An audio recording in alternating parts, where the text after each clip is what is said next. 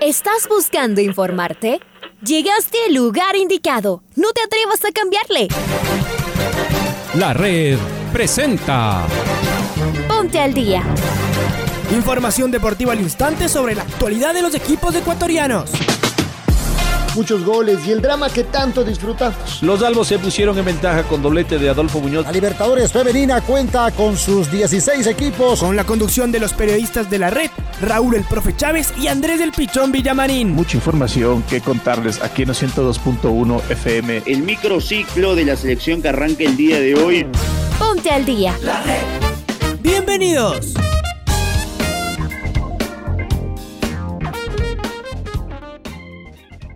Amigos, amigas, eh, abrazo grande, bienvenidos, bienvenidas a una nueva edición del Noticiero al Día en la red de miércoles 9 de junio, 9 de junio del presente año 2021.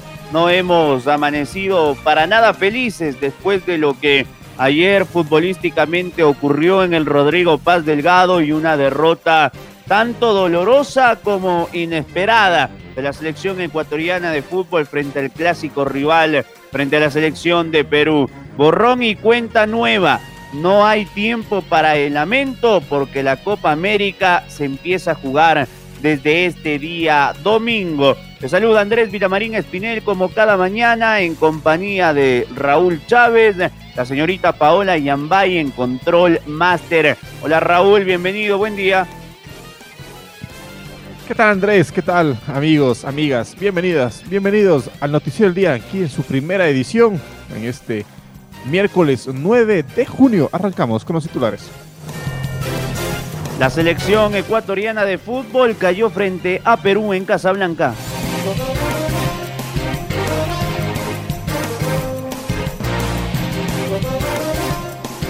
Gustavo Alfaro dio su parecer tras los rendimientos individuales de sus seleccionados. Ricardo Gareca agradeció a sus jugadores tras la victoria. Argentina y Colombia dividieron honores en Barranquilla. Brasil intratable ganó en Asunción. Bolivia sumó ante todo pronóstico en Santiago. Venezuela y Uruguay nos hicieron daño. Es momento de escuchar a Alfonso Lazo Ayala en el editorial del día una dura derrota nos llevamos frente a la selección peruana. Eh, lo más duro es que perdimos seis de seis disputados en esta, la séptima y la octava, aunque están pendientes la quinta y la sexta fecha de eliminatorias mundialistas. Eh, tal vez perder frente a Brasil era lo lógico, como pensarán la gran mayoría de selecciones sudamericanas, pero ganarle a Perú también sabría a lo lógico. Eh, más allá de que el equipo no hizo un buen partido, que la selección peruana tal vez hasta nos sorprendió por la actitud que, tuvo, porque nosotros teníamos esta obligación de, salir a, eh, a jugar, a ganar y a golear, y tal vez ahí está una de las claves para esta derrota. Eh, el equipo finalmente estuvo demasiado impreciso, ¿no? Tal vez dos de quienes han sido figuras en los otros partidos de la selección, eh, tal vez fueron los abanderados de esa precisión. Y nos referimos a Sebastián Méndez y a Moisés Caicedo, que la culpa es de ellos, no, no, no es hacia allá donde vamos. Sino que si ellos, que habían sido jugadores importantes, se iban a equivocar tanto, bueno, ¿qué le quedaba al resto del plantel? Hay algunos elementos que no están pasando por un buen, por un buen momento. Pero eso suele ocurrir, no todos pueden estar eh, eh, bien arriba. Después nos faltó un poco de, suerte, tal vez un poco de, precisión. En el segundo tiempo, además, cuando parecía que la selección mejoró, nos agarraron muy mal parados en un contragolpe. Eh, hubo un resbalón de Ángelo Preciado, algo que nos pasó, a que les pasó a la mayoría de los jugadores, resbalándose mucho en la, en la, cancha, se sintieron incómodos. Y ese gol fue mortal. Además encerró más todavía a Perú. Y después parecía que el segundo que nos hicieron ya liquidaba todo Quedaron minutos. El árbitro solo añadió siete, tal vez debió añadir un poco más, porque se perdieron no menos de cinco solo en la, en, la jugada del penal. Y Gonzalo Plata con un golazo logró descontar, pero ya no hubo, no hubo tiempo. No fue el partido. Esta es la difícil. Aquí es donde vamos a ver de qué estamos hechos todos, no solo el técnico, los jugadores, también los de, los de afuera. Esta es la brava. Nos podemos pasar no solo lamentando, sino además cuestionando, señalando y criticando, o también podemos ser parte de los que empujan y apoyan, como cuando la selección goleaba.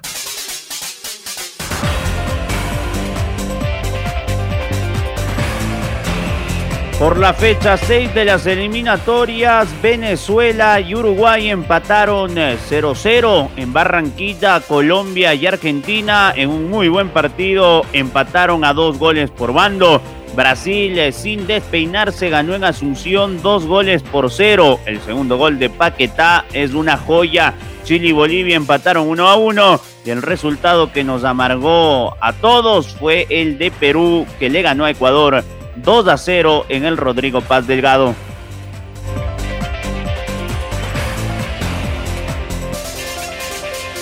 Jugados seis partidos de esta eliminatoria sudamericana, Brasil lidera la tabla con 18 puntos. Segundo es Argentina, 12 puntos. Tercero se mantiene Ecuador con 9 unidades.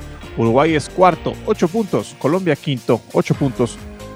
Paraguay es sexto, tiene 7 puntos. Chile es séptimo con 6 unidades. Bolivia se encuentra en la octava posición con 5 puntos, Venezuela es noveno con 4 puntos y último Perú con 4 unidades. La selección ecuatoriana de fútbol perdió 2 a 1 ante la selección de Perú en el Rodrigo Paz Delgado por la octava fecha de las eliminatorias rumbo a Qatar 2022. Pese al resultado, la Tri se mantiene tercero en la tabla con 9 puntos. Carlos Edwin Salas nos amplía la información. Chaca, ¿cómo te va? Saludos cordiales compañeros. La selección ecuatoriana de fútbol cayó derrotada 2 por 1 ante la selección de Perú la tarde de ayer en el estadio Rodrigo Paz Delgado por la octava fecha de las eliminatorias sudamericanas rumbo a Qatar 2022. En una tarde para el olvido, la selección ecuatoriana perdió ante la de Perú con goles de Cristian Cueva y Luis Advíncula para los peruanos, descontando Gonzalo Plata para la Tri. A pesar del el resultado adverso, Ecuador se mantiene en el tercer lugar de la tabla de posiciones de las eliminatorias con nueve puntos. El resto de equipos, los que le pisaban los talones, jugaron a favor de la selección nacional que reitero se mantiene tercero. Compañeros, continuamos con más en el noticiero al día.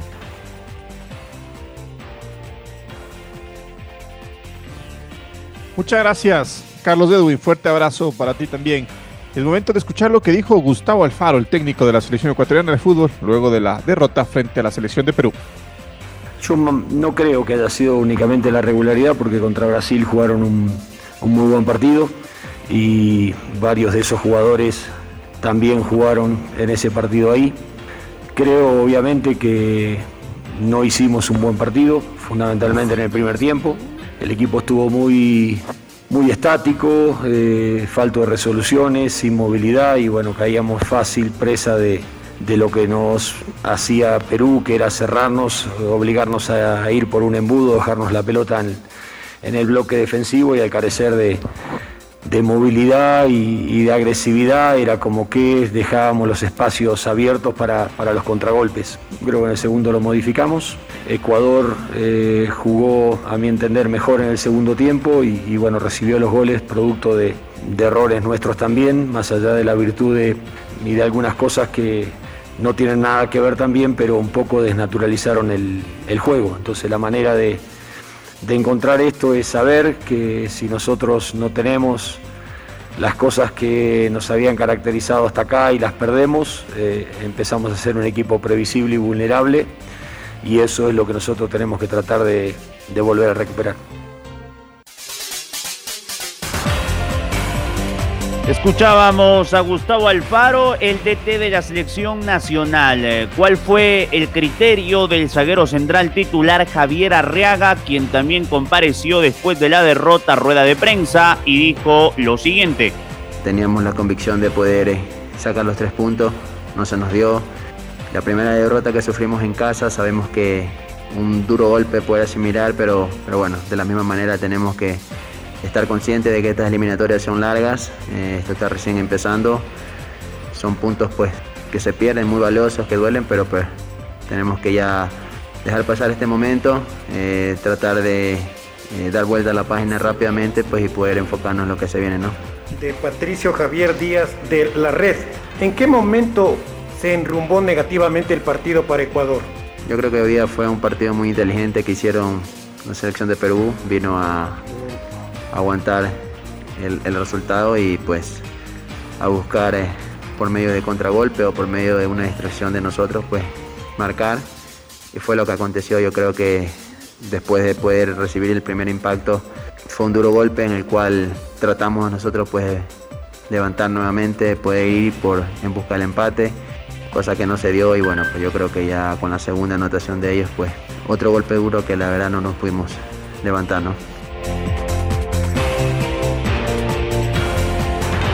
Y es momento de escuchar lo que dijo el técnico Ricardo Gareca, el técnico de la selección peruana, luego del triunfo en el Rodrigo Paz Delgado. El rendimiento, lo más, lo más destacable, el rendimiento colectivo del equipo. Muy difícil siempre venir aquí a Ecuador y sobre todo como, venía Ecuador en su condición de local. ¿no? Eh, los dos resultados anteriores que, había tenido fue muy contundente, pero el equipo trabajó bien al partido y creo que hizo un gran, un gran trabajo a nivel colectivo. No tuvimos el arranque deseado y no podemos borrar lo, acontecido anteriormente, pero sí... Eh, la gente tiene que eh, saber que, bueno, que estamos muy preparados, independientemente de a veces algún mal partido que podemos tener o, o, en, la situación que nos encontramos ahora.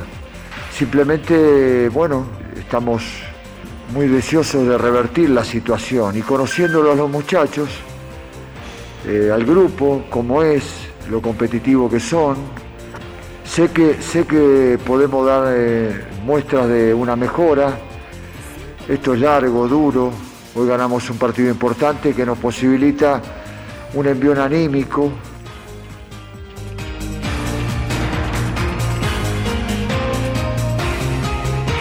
Colombia rescató un punto sobre la hora en su partido frente a la selección de Argentina. La escuadra cafetera se marchó al entretiempo con dos goles de desventaja. Sin embargo, en la etapa de complemento, el equipo de Reinaldo Rueda pudo revertir el resultado y encontró el empate en la última jugada del encuentro. ¿Qué me dice Marquito Fuentes? A quien lo saludo y le mando un abrazo grande. Marco, bienvenido.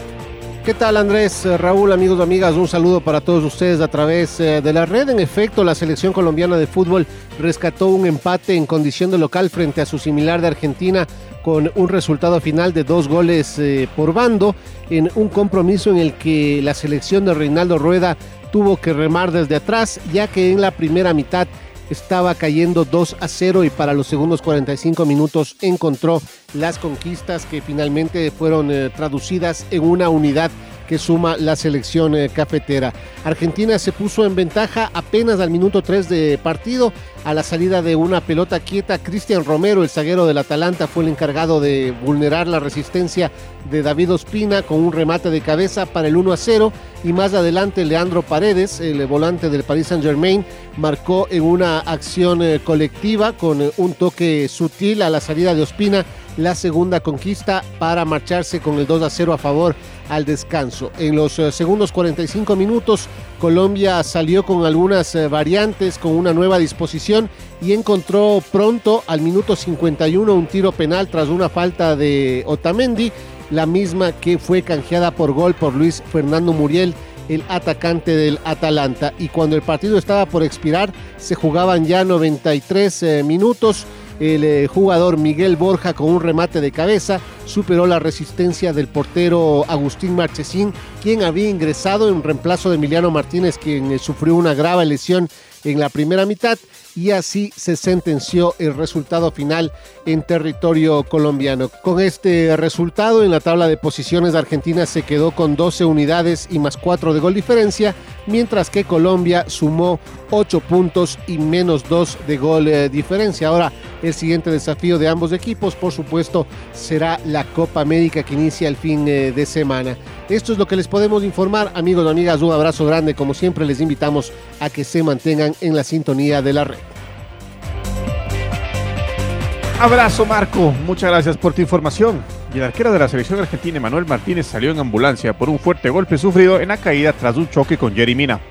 El portero fue evaluado en un hospital de Barranquilla y fue dado de alta. Escuchemos lo que dijo Emanuel Martínez en diálogo con T6 Sports. Bien, bien, mejor. Fue un golpe duro, pero obviamente los doctores hicieron su trabajo. Realmente quería seguir jugando, la bronca de, de salir. Y bueno, recién me entero que nos empataron en la última con un poco de sabor amargo, pero, pero no, estoy bien. ¿Los estudios bien? Sí, sí, todo muy bien. La verdad, Rolly hizo un, un gran trabajo, me, me acompañó en todas y, y la verdad salió todo bien. ¿Qué te acordás de la jugada en sí? No, me sacan porque perdí un poquito el conocimiento, me, me golpeé fuerte la nuca. Pero bueno, la- el llanto y la bronca era por, por mi, mi segundo partido en la selección y no quería salir, pero el doctor hizo su, su trabajo. Mandar un mensaje a la gente que te está escuchando y llevar tranquilidad. No, gracias a todos, obviamente me, me llegaron miles de mensajes, decirle a todos, especialmente a mi familia que estoy bien y a todos los argentinos y, y esto sigue. Eh, Tengo que hacer una del partido. Recién dijiste la bronca por el empate final de Borja, pero hasta ahí, hasta que tuviste en cancha. Lo estábamos controlando muy bien, metimos dos goles rápido, estábamos ma- manejando bien la pelota, obviamente ellos pusieron a Muriel, empezaron a apretar un poquito más, pero en el juego aéreo estábamos fuertes, defendiendo muy bien y creándole situaciones también. Escuchábamos a Dibu Martínez, el arquero de la selección argentina de fútbol Chile. Nos vamos a Santiago. Fue superior y mereció más, pero careció de eficacia en la definición y no pasó del 1-1 ante Bolivia por la octava fecha de las eliminatorias sudamericanas rumbo a Qatar 2022. La Roja, que con el empate se quedó en la séptima posición de la tabla de ubicaciones, lo ganaba con el gol de Eric Pulgar, hasta que apareció Marcelo Moreno Martins de penal para detectar la igualdad. Con este resultado, la selección de Chile quedó en la séptima posición de las eliminatorias sudamericanas con seis puntos, mientras que Bolivia no pierde hace tres partidos y ya se ubica en el octavo lugar con cinco unidades.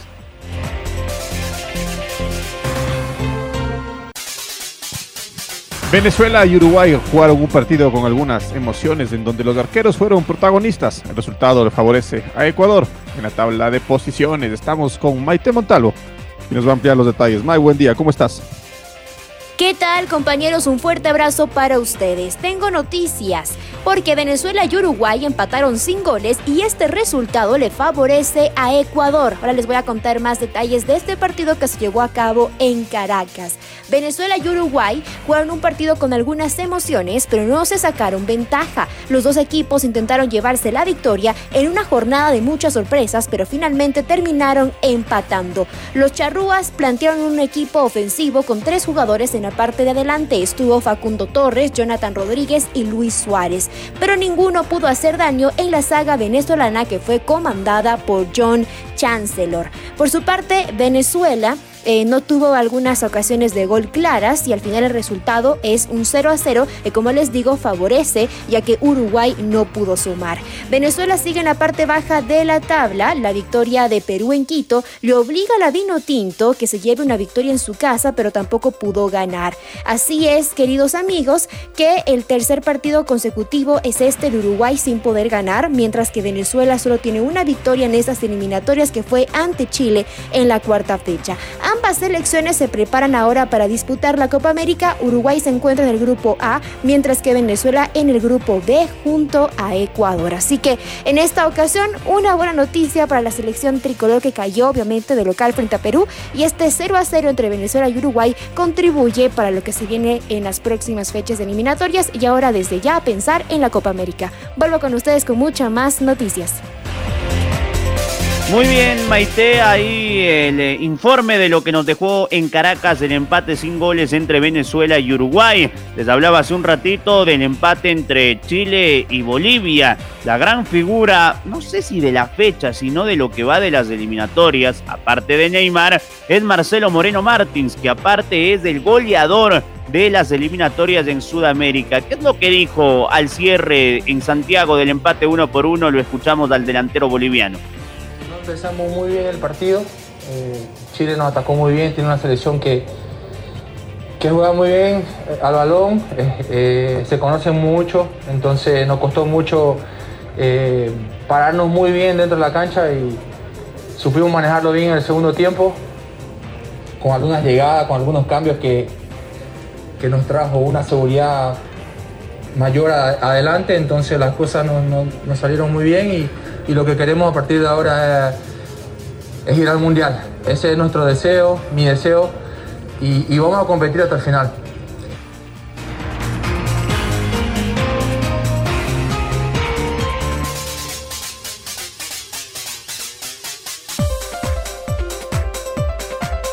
El volante Moisés Caicedo y el arquero Alexander Domínguez recibieron tarjeta amarilla en la derrota 1-2 Ecuador sobre Perú en las eliminatorias sudamericanas rumbo a Qatar 2022. Los dos jugadores acumularon dos tarjetas amarillas y deberán cumplir un partido de suspensión en, el próximo partido, en el próximo partido de la eliminatoria sudamericana. Finalizada la jornada, la tricolor se quedó con nueve puntos. En el ámbito de los equipos del fútbol ecuatoriano, Sociedad Deportiva Aucas oficializó el fichaje de Gonzalo Verón, elemento que se desempeña como extremo por los dos perfiles eh, y que en el año 2014, bajo la dirección técnica del patón Edgardo Bausa, supo lo que es salir campeón de la Copa Libertadores de América en San Lorenzo de Almagro. Gonzalo Verón eh, hoy ya se suma a los entrenamientos con el resto de sus compañeros que volverán después de sus vacaciones. Hubo remesón en Aucas tras el anuncio de la salida de Luis Gustavo Soler. Además, Maxi Villafañe, quien era el técnico de la reserva, también deja el barco oriental. Además, la información de Reinaldo Romero, nuestro compañero en Cóndor Voces y Oídos del Deporte, es que el defensa Fabricio Fontanini, el Tarzán Fontanini, es el nuevo zaguero central de Papá y llegará esta tarde a la capital de la República.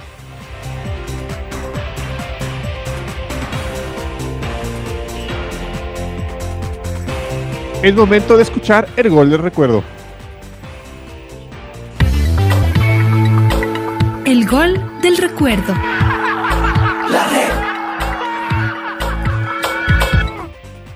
El 9 de junio de 2006, la selección ecuatoriana de fútbol enfrentó a Polonia en la arena auf Schalke de Gelsenkirchen por el primer partido de la fase de grupo de la Copa Mundial de Alemania. La tricolor se impuso 2 a 0 a los polacos. Recordemos el primer tanto ecuatoriano, obra de Carlos Tenorio, con los relatos de Alfonso Lazo Ayala. El balón es de Smolarek que la revienta. Lateral que favorece a la selección ecuatoriana de fútbol. Casi 23 minutos del primer tiempo. Y la tiene Ulises de la Cruz. La metió al área. Ya va el tiro. ¡La pegó! ¡Gol